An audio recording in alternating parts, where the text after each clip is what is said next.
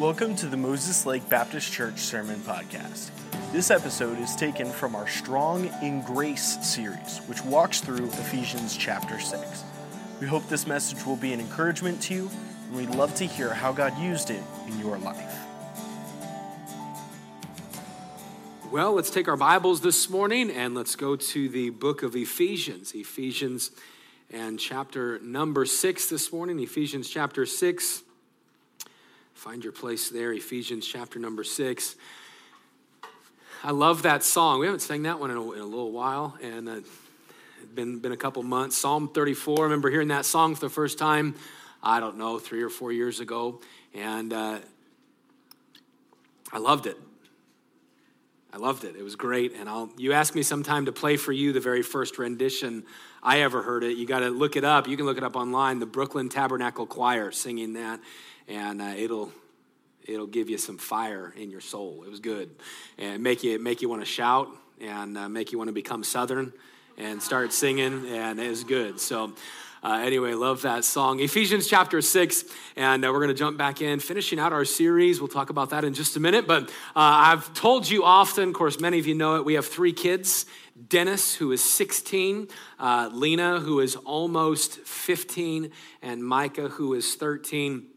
And uh, uh, Dennis, our oldest, he's helping downstairs in the kids' class, so I can talk about him a lot uh, today because he's not in here to defend himself. Um, but Dennis, who's our oldest, he is what you call a trend setter in our family. He's a trend setter. What I mean by that is Lena and Micah, without even knowing it, they have always looked up to Dennis. Not just because he's taller than both of them, but they've looked up to Dennis because they've, they've learned some lessons from Dennis. Here's what they've learned from Dennis growing up in our house what not to do. How many of you have an older sibling that you looked up to and you learned what not to do as well? Yeah, some hands go up. Uh, Dennis is the one, like Lena and Micah, they were very observant growing up, and they would watch Dennis and they would watch Dennis get in trouble for doing something, and they would think, like, I'm not going to do that. Little Micah, Micah would actually verbalize it sometimes he would be like, Man, Dennis got in trouble for that. I'm never doing that. He's like three years old. Dennis would be six, and Micah's like, I ain't doing that. I'm not doing that. And then there's other times they'd watch Dennis do something and get rewarded, and they'd think, I'm doing that. Man, I'm going to do that. And you and I, we know, you know what I'm talking about this morning, having people in your life that you look to and you learn lessons from because of their behavior. You learn lessons from because of the way they've done things or maybe done things they should not have done. And you can think of those Dennis's in your life, people you looked up to and thought, I ain't doing that, man. I saw you get in trouble. I watched mom and dad, man, I ain't not, not going there. There's other people that you watch do things and you're thinking, man, I, I want to do that. Today, as we come back into our study, this is message number 18 in our series in Ephesians. It's the last one. Today, we're going to come as Paul concludes everything out. And what we're going to do today is just kind of sit back and learn some lessons from the Ephesians. Some lessons of some things of what to do, and some things perhaps of what not to do. Because as Paul writes to the believers in Ephesus, he's just going to kind of conclude the letter. It's just a, really, we're going to read the verses in just a minute. You'll see it. It's kind of some simple thoughts. And you think, well, what can we learn from that? I believe this morning there's four very valuable lessons that we can learn from the believers in Ephesus as Paul closes things out. So I want you to see it with me. Let's stand together and let's go to Ephesians chapter 6 and verse number 18. Ephesians chapter 6, verse 18. We left off at verse 18 last week, and we'll pick up there. Verse 18, Ephesians chapter 6, it says this Praying always with all prayer and supplication in the Spirit, and watching thereunto with all perseverance and supplication for all saints. And for me, that utterance may be given unto me, that I may open my mouth boldly to make known the mystery of the gospel, for which I am an ambassador in bonds that therein I may speak boldly as I ought to speak. But that ye also may know my affairs and how I do, Tychicus, a beloved brother and faithful minister in the Lord, shall make known unto you all things, whom I have sent unto you for the same purpose, that ye might know our affairs and that he might comfort your hearts. peace be to the brethren, and love with faith. From God the Father and the Lord Jesus Christ, grace be with all them that love our Lord Jesus Christ in sincerity. Amen. Again, this morning, just four lessons looking at the life of the believers in Ephesus, four lessons that I think we can learn of some things that we should be doing, some things that we should not be doing as we travel through life, and we'll tie it all together this morning. So let's pray and get into it. With our heads bowed and our eyes closed, would you just take a minute? And from right where you're standing, would you just give God permission to speak to you? God, I give you permission to speak to me. And then make a commitment God, as you speak to me today, I'm listening to you. God, as you speak to me today, I'm listening to you.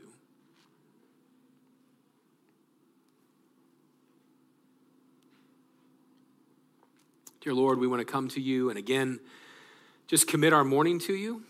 We commit this next few minutes. We thank you for the time just to worship you in song and, Lord, to, uh, to join with the heavenly chorus to sing, Worthy is the Lamb.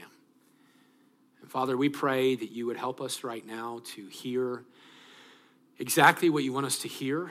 I pray, Father, that you'd help every person, whether in person or online, that you'd speak to us, that you'd challenge us with your word. And Lord, that you would change us. I pray this morning that if there's someone that is here that does not know that heaven is, is where they would spend eternity, I pray that you'd help them to come to know you as Savior today, to put their faith and trust in you alone. Pray for every follower of you that you would um, just show us today the lessons that we should be learning and help us to, uh, to hear from you in a special way. It's in Jesus' name we pray. Amen. You go ahead and be seated. If you recall, those of you that maybe were here the last couple of weeks, we've been kind of in a short uh, few weeks called to be strong in grace. Paul writes in Ephesians chapter 6 and verse number 10 finally, brethren, be there, uh, therefore strong in the power of the Lord. And we Paul presents kind of this thought that we are involved in spiritual warfare. And so he lays out the resources that God has given to us in spiritual warfare. And we looked through all of those resources the last few weeks. And then Paul kind of ties in the last resource, which is prayer, which is a main resource for you and I access to God. The fact that you have access to God, if you know Jesus Christ as your Savior, God gives you access to Him any time of the day. And that's verse number 18 praying all always. But as we wrap up this, this uh, uh, uh, short series, these lessons that we're going to learn, I find them from Paul writing to the believers of Ephesus. Here's the first lesson I see. The first lesson that I see as Paul ties things up is don't forget your calling. Don't forget your calling. Notice, if you will, verse number 18 again. It says, praying always with all prayer and supplication in the Spirit, and watching thereunto with all perseverance and supplication for all saints. Again, Paul ties in the resource of prayer. We mentioned that last week, the fact that we have access to God, but he says that we should be praying for all people, all types of prayers for all saints. And there's a really good connection here. One man said it this way He said, Most of us pray sometimes some prayers for some people, but Paul said, Pray all prayers for all people, all saints at all times. Well, what is this? This is, again, Paul saying, In the spiritual warfare, you are weak, but he is strong.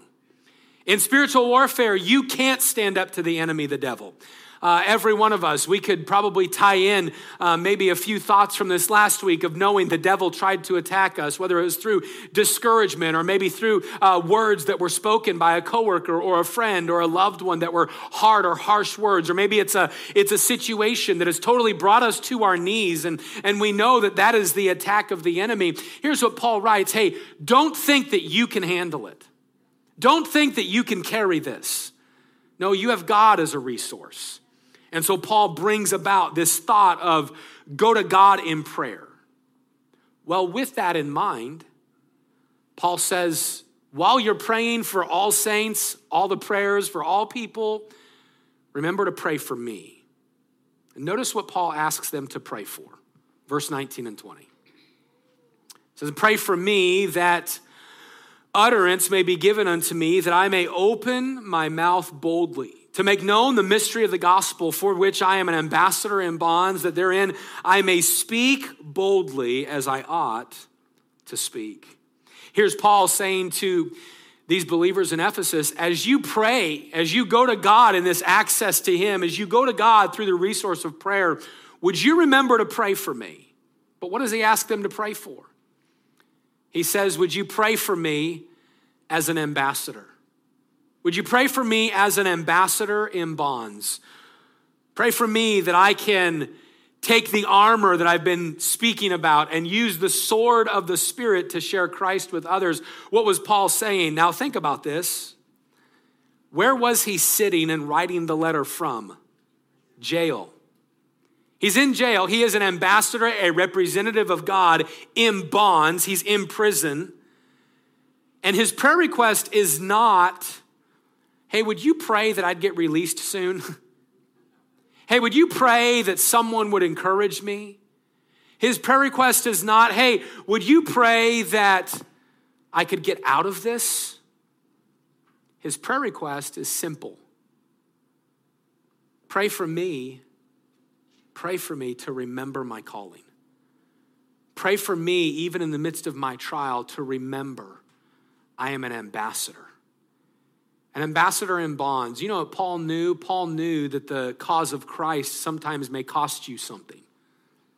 Paul knew that he was in prison. He knew all too well that Satan was unrelenting in his attack. He knew all too well that the battle is fierce and that it may cost you something. And so, as he's in bonds, he says, Hey, would you pray that I have utterance, that I have the right words and wisdom? And would you pray that I speak boldly? Would you pray that while I am in this trial, I will continue to speak the truth? Why? Because I am an ambassador in bonds.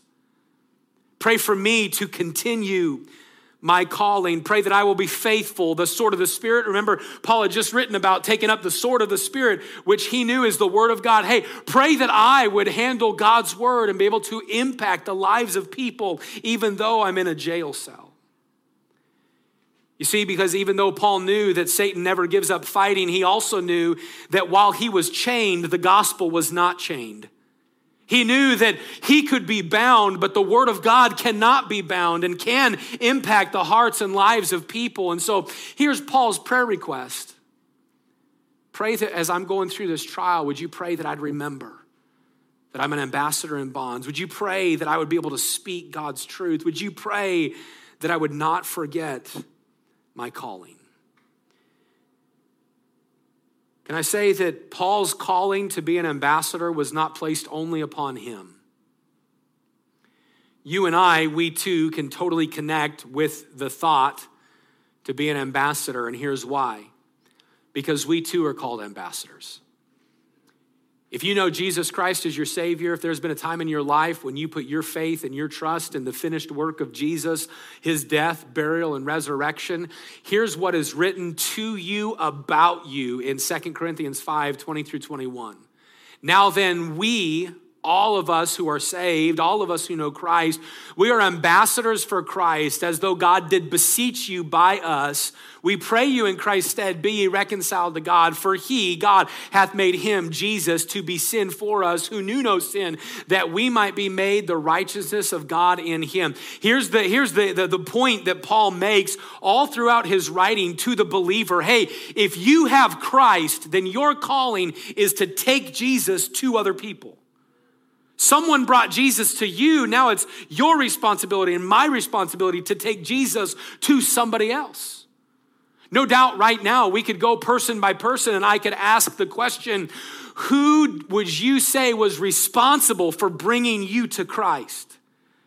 And you might say, well, it was a Sunday school teacher. Well, it was a neighbor. Oh, it was, it was a coworker. Well, there was a pastor one time. Well, there was somebody who knocked my door and shared Christ with me. Well, I remember as I was in college that I had a classmate that they continually witnessed to me. Whatever the case might be, somebody brought the gospel to you. Now, maybe you were alone when you trusted Christ as Savior, but you heard the gospel somewhere. Somebody brought it to you. What they recognized, they recognized they were an ambassador. Here's Paul's prayer request I'm in a great trial. I don't know about you, but would you call being in jail a great trial? Oh, I'd, call it a great trial. especially because he was in jail for not committing a crime. He was in jail for simply preaching Jesus. And yet, here's, here he is in jail. I don't know what your prayer request would be, but I know my selfish prayer request. Hey, church at Ephesus, would you pray that Nero would get his and I would get out? Hey, church at Ephesus, would you pray that these soldiers would leave me alone? And could you pray that I could get an extra meal? Would you pray that I could get an extra blanket because this is miserable in here? Would you just pray that I could get out of here? Would you pray God would throw down lightning and strike them and let me out? Maybe Paul would be thinking, hey, would you pray that what took place in the life of Peter when he just walked out of the jail cell, would you pray that could happen to me? But that's not what he put. What he write? He said, would you pray that as I'm going through this trial, I would not miss opportunities to share Christ with people. Don't forget your calling. Here's Paul sitting in a jail cell saying, I'm a representative of Christ, and here you and I need to know that you are a representative of Christ in the world that you live in. And regardless of our circumstances, we are ambassadors. Paul was in prison and yet said, Pray for boldness and wisdom to continue living out my calling. And we are not in prison, and yet all too often we forget our calling. We just get so focused on living out our plans that we forget about the everyday people that we cross paths with. Hey, listen, what are you going through that's causing you to forget your calling? I bet it's not you're sitting in jail. Actually, I know it unless you escaped somehow and you're here in church today. hey, I wonder what, what's stopping you and I? What's causing us to forget our calling? Because the fact is, there are people every day that God brings across your path. And oh, you may not be able to sit down with them and show them from A to Z how God loves them and gave their life for them, but you might be able to simply just plant the seed. Remember what Paul wrote to the believers at Corinth? Some plant the seed, some water that seed, and God allows the harvest at some point. Hey, many people in here, you didn't trust Christ the very first time someone shared Jesus with you. It took a work of people, it took many ambassadors. You know what? Who knows? Knows what part you could play this week in someone coming to Christ, but I do know you won't play a part, and I won't play a part if I forget. If I forget that I'm an ambassador, if I forget my calling, if I forget my testimony. And some of us, we allow troubles and trials to cause us, troubles and trials to cause us to miss the fact that we are ambassadors. Maybe instead of praying, God, solve my problems, we should be praying, God, would you give me wisdom and boldness to proclaim you even in the midst of my problems? You see, we pray, God, get me out of this. Maybe instead our prayer should be, God, would you help me while I'm in this? Help me to remember I'm still an ambassador. What lessons can we learn from the believers at Ephesus as Paul writes to them? I think number one, we can learn this lesson don't forget your calling. Don't forget your calling. You are an ambassador. Paul said, Would you pray for me? Not that I'd get out of it, but would you pray for me that I would remain an ambassador even while I'm in it? Don't forget your calling. Number two, second lesson we can learn don't neglect your encouragers. Remember, Paul has just been writing about spiritual warfare. That every day the devil is unrelenting, he's out to get you. So, as you travel through life, as you journey through life, don't forget your calling, but secondly, don't neglect your encouragers. Notice, if you would, verse 21 and 22. Paul writes these words But that ye also may know my affairs and how I do Tychicus, a beloved brother and faithful minister in the Lord, shall make known to you all things, whom I have sent unto you for the same purpose, that ye might know our affairs, what's going on in our life, and that ye that he might comfort your hearts. Tychicus, he was the believer that would deliver the letter of Ephesians. Now, um, I, I know probably everybody in here, we, we know this. They didn't have, you know, the postal service.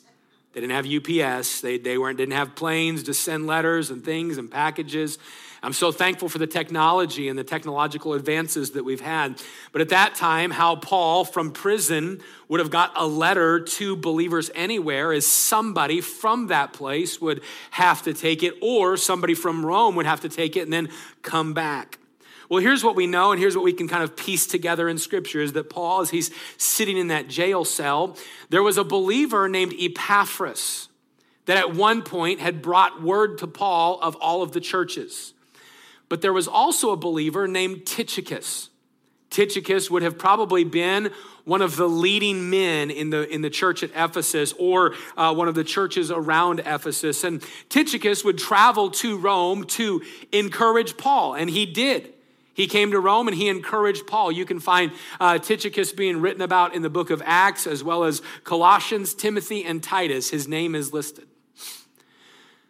Well, Paul writes to these believers, Hey, Tychicus has come to me, and now I'm going to send him back to you. He's going to bring the letter and he's going to encourage you.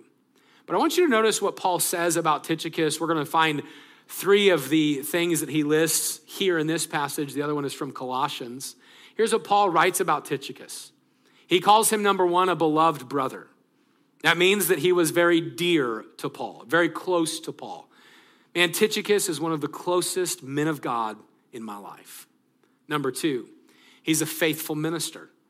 What is that? Well, he was constant in his service toward Christ, in his faith toward Christ. He was a trustworthy, that phrase, faithful minister, it means a trustworthy follower, a trustworthy servant. Number three, he was a fellow servant. Paul calls him a fellow servant. What does that mean? He co labored with Paul. He wasn't one of those guys that just you know, showed up and was there to manage. You know what people I'm talking about? You work with them. They're the managers, not the workers. And I'm not talking about the person who has the title manager. I'm talking about the person who is a coworker that just tells you how to do your job. You know what I'm talking about? That wasn't Tychicus. He wasn't there just to manage. He wasn't there just to oversee. No, he was a fellow servant. He got involved. Hey, Paul, what can I do? You can go to Acts chapter number 20 and you can discover that uh, Tychicus is one of the men that came alongside Paul for the purpose of serving Paul. Hey, Paul, what can I do to serve you? So he was a beloved brother, a faithful minister, a fellow servant. We find that in Colossians. But then we find that he was a comforter or an encourager. At the last part of verse number 23 in Ephesians chapter number 6, or excuse me, verse number 22, Paul says this that he might comfort your hearts. Do you see that there? That he might comfort your hearts. This word comfort, it means to come alongside and to lift up, to encourage, or to exhort. You know, Paul one of the key characteristics that he saw in Tychicus was Tychicus was just an encourager. He's there to comfort you, he's there to help you, just like he's helped me. I'm sending him to help you.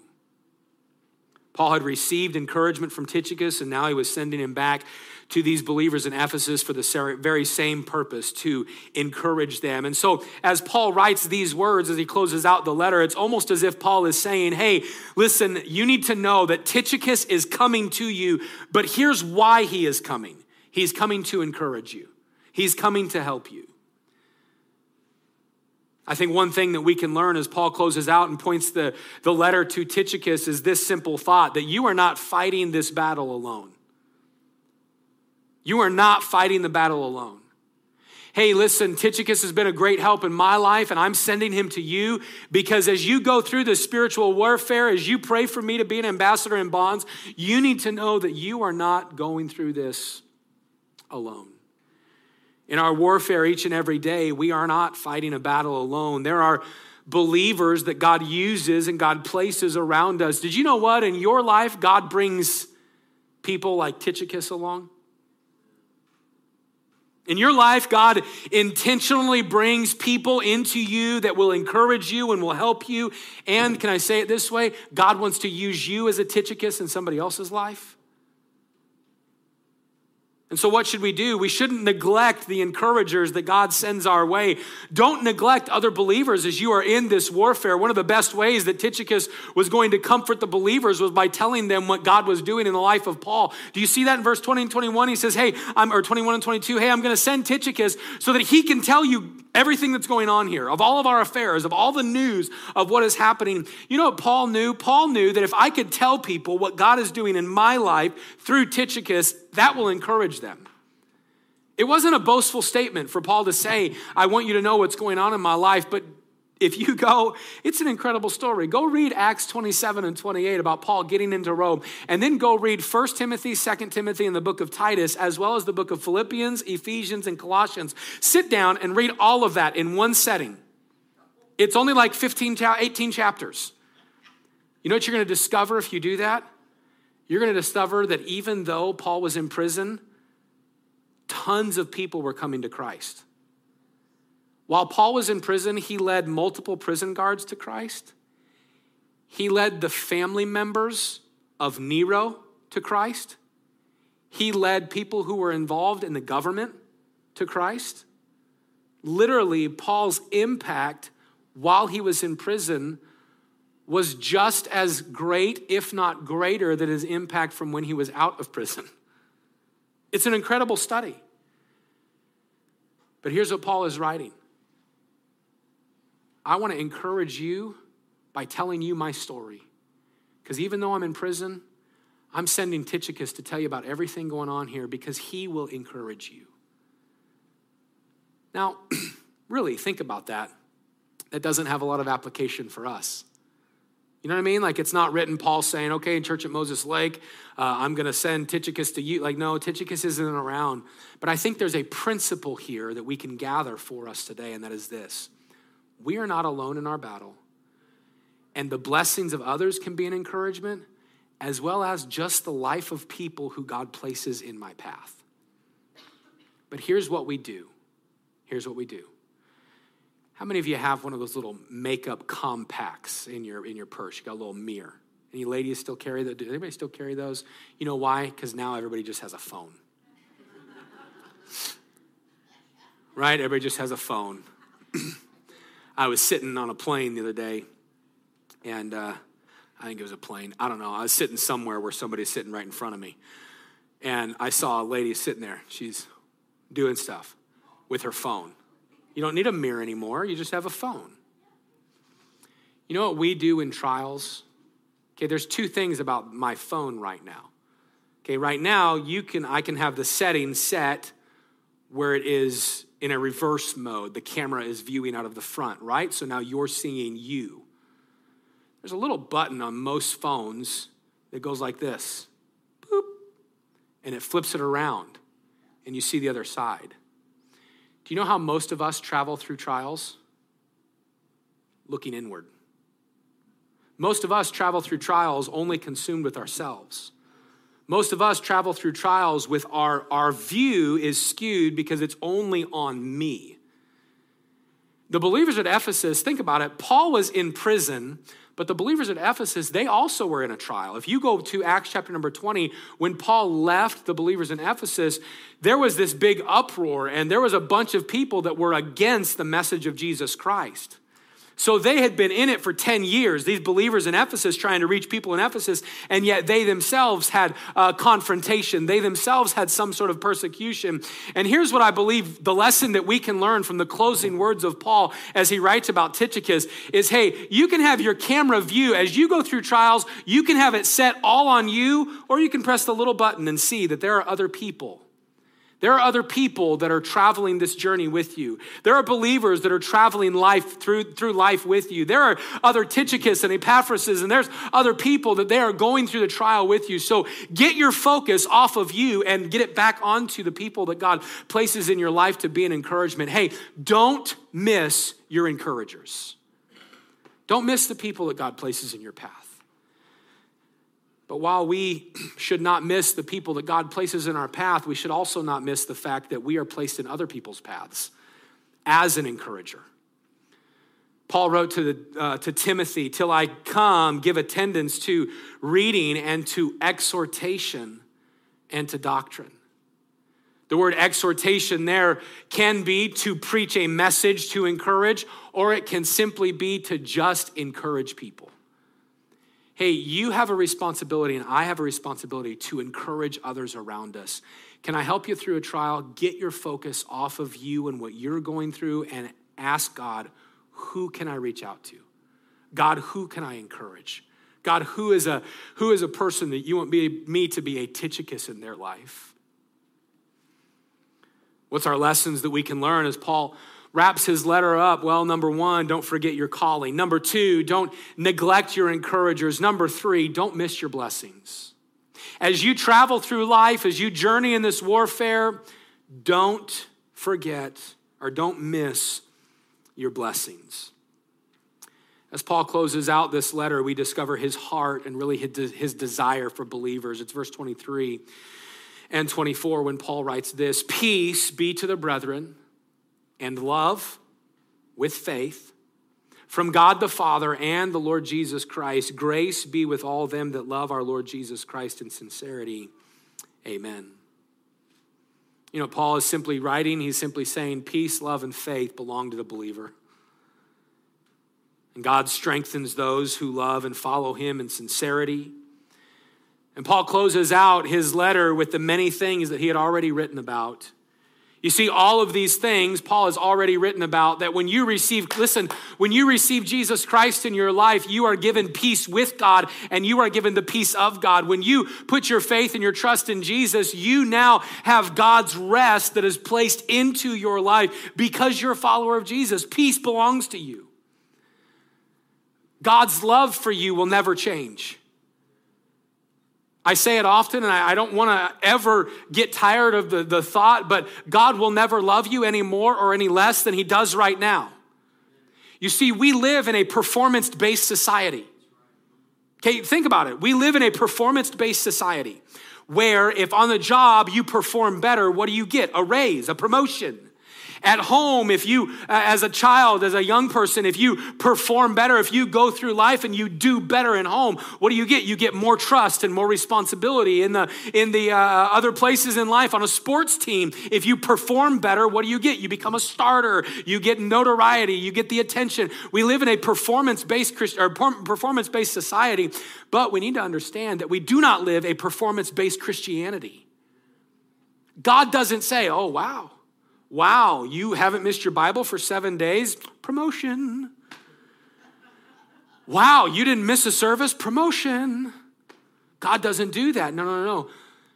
God, His love of you is based completely upon who He is, not who we are. We do not live in a performance based religion. And so here's what Paul is saying to them Hey, peace belongs to you love is already there. And that love is accompanied with faith. It's talking about God's love toward us and our love toward God, but the faith, the idea that we can trust in Him. What can we, what can we kind of wrap all of these things up as? Paul is just simply pointing to the blessings of being a child of God. Peace belongs to the brethren, and love with faith belongs to the brethren even in that horrific circumstance, you know what Paul was realizing? He was realizing that while I am a prisoner of Rome, I am still richer than the emperor. Here he is sitting in a jail cell, and yet he's closing out his letter saying, Man, peace be with you, and love with faith it's a great focus that I think Paul had, and I believe that this focus really helped Paul as he would journey through this life, is understanding that no matter what goes on, the child of God can always rejoice in the blessings of being a child of God. And even in his trials, he didn't miss the blessings of being a child. If you went through all of Paul's writings, I just have a few of them this morning. Galatians 6, Paul closes it out by saying, Brethren, the grace of our Lord Jesus Christ be with your spirit. Philippians 4 23, the grace of our Lord Jesus Christ be with you all. 2 Corinthians 13 14, the grace of our Lord Jesus Christ and the love of God and the communion or the relationship of the Holy Ghost be with you all. Paul wrote a number of the books of the New Testament that we have, every one of them, with the exception of Romans, Every one of them ends with Paul pointing to the believer's blessings, whether that's grace, peace, or love. He just says, hey, listen, it belongs to you. Paul was always wanting to point people to the blessings of being a child of God. And here he is wrapping up this letter. The first three, three chapters of it are about who we are in Christ. And the last three chapters, or uh, chapters four, five, and six, are about what we do because of it. And now he wraps it all up and just says, hey, as you journey through this life, don't forget, don't forget who you are. You're a child of God. He started the letter with these words in Ephesians chapter 1. Blessed be the God and Father of our Lord Jesus Christ, who hath blessed us with what? All spiritual blessings. Hey, you know, you know what some of us do? We miss the blessings when we're in the trial. We miss the blessings when we're in the trial. Here's Paul sitting in a jail cell, and he's like, hey, peace belongs to the brethren. Love with faith, it, it's already mine. So Paul concludes whatever you face as you journey through this warfare, just remember that you are a blessed child of God.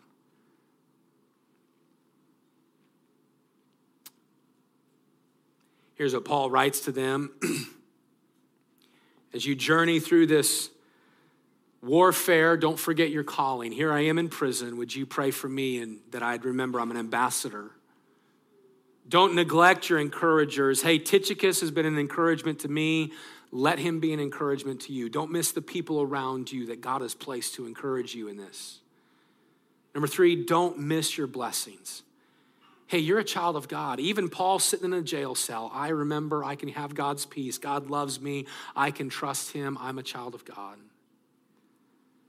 But the fourth lesson we actually need to find 30 years later. 30 years later, take your Bible and turn to the book of Revelation. Last book of the Bible. Last book of the Bible. Revelation chapter number two. Revelation chapter number two. Here's something that they needed to be reminded of. You see, as the church at Ephesus would continue forward for the Lord, Paul wrote something about them right at the end of Ephesians that they forgot about, and we find it 30 years later, when another letter is written to them, this letter from God, this letter from Jesus, of course, we know that the letter of Ephesians was from God through Paul, but now this one written from God through John to the believers at Ephesus. And here's what he says Under the angel of the church at Ephesus, write, These things saith he that holdeth the seven stars in his right hand, who walketh in the midst of the seven golden candlesticks. This is from God to you. I know your works, I know your labor and your patience, and how thou canst not bear them which are evil, and thou hast tried them that which say they are apostles and are not, and hast found them liars, and hast borne and hast patience, and for my name's sake you have labored and have not fainted. Nevertheless, I have somewhat against thee, because thou hast left thy first love. Remember, therefore, from whence thou art fallen, and repent and do the first works, or else I will come unto thee quickly and remove thy candlestick out of his place, except thou repent. The fourth lesson that we can learn from the believers at Ephesus is simply this don't lose your love. Don't lose your love. Go back to Ephesians chapter 6, verse number 24. You can turn there or just look at the screen. Ephesians 6:24. Here's here is how Paul closed the letter. Grace be with all them that what? Love our Lord Jesus Christ in sincerity. The word sincerity it means genuineness or without corruption or to be real.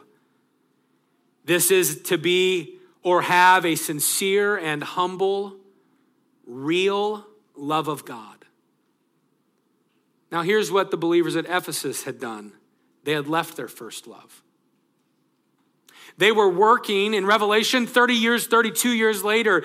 It is written to them, I know your work. Hey, you are accomplishing things for God. I know your labor. Hey, you're getting in it and you are toiling. You are working in spite of difficulty. They were patient. You are enduring even in trials. You are separated. You don't put up with sin. You're seeking truth, trying to find false teachers and true teachers. You are enduring persecution. But I have somewhat against you. Well, what, what, what do you have against us, God? You've left your first love. Well, what does this mean? Basically, we won't take time to dive into Revelation 2, but it means that they were doing, they were doing without loving. They were accomplishing without sincere love. What can we gather from that? We can gather this truth that love Love is the only motivation that God wants. The reason that we should follow Christ is because we love him. The reason we should pursue God is because we love him. The reason that we should serve God, whether that be at church or myself at home, uh, the reason I should maybe invite somebody to Community Sunday, not just because, well, it's a good Sunday for them to be here. No, it's because I love God. But what had the believers in Ephesus done? They had left their first love. You see, what we do for the Lord is important, but so is why we do it. And one man said it this way it is only as we love Christ fervently that we can serve him faithfully. Because love is the only lasting motivation. But you see, the church at Ephesus, what they had done, they had not forgot their calling. They knew who we are in Christ. They were encouraged. They were around other believers and godly believers. They were pursuing God as best as they could. But here's what God said to them But you missed one thing. You just, you missed that you should be doing it because you love me. So I want to encourage you, church at Ephesus, repent, turn back Oh, I'm not telling you, church at Ephesus, that all those things are bad. No, those things are good, but your motivation should be because you love me. Micah Bosworth, many of you know him. He preached a message a long time ago and I, uh, on Revelation, and I heard him say this, and I love the quote. The quote to the believers at Ephesus I don't just want your hands of service and your heads of knowledge, I want your heart full of love. I don't just want you to serve me because I want you to serve me because you love me. You see, if we do the Christian life without love, the Bible says that it's empty. Paul wrote these words Though I speak with the tongues of men and angels and have not charity, I'm become a sounding brass or a tinkling cymbal. It's pointless. Though I have the gift of prophecy and understand all mysteries and knowledge, and though I have all faith so that I could remove mountains and have not charity, I am nothing. And though I bestow all my goods to feed the poor, and though I give my body to be burned and have not charity, it profiteth me nothing. You see, in the Christian life, love is the only sustainable motivation for the Christian life. So, the instruction to the believers at Ephesus you're doing, but don't forget the loving. Don't forget the motivation. As we close out the book of Ephesians, I think we can learn some lessons as Paul wraps things up. Number one, don't forget your calling. Number two, don't neglect your encouragers. Number three, don't miss the blessings of being a child of God. But I believe the most important is don't lose your love. Our series has been titled, our theme for the year, By Grace, on that side. by grace. That we are saved by grace. It's not of yourselves, it's the gift of God, not of works, lest any man should boast. But we are also strengthened by grace, that God wants to enrich us and strengthen us to serve Him. And here's how Paul closes out the letter. He says that grace Ephesians 6:24 Grace be unto all those that love him in sincerity. Hey, you want God to really strengthen your life? Here's what God says. Just pursue me and love me with humility, with a genuine love. Just keep me on the forefront of your life, loving me, and I will strengthen you every step of the way. You and I, we truly can be strong in grace, strong in His strength as we just continue loving Him. Thank you for listening to this message. We hope it's been an encouragement to you. And if you'd like any further information about our church, we'd like to encourage you to visit mlbc.church.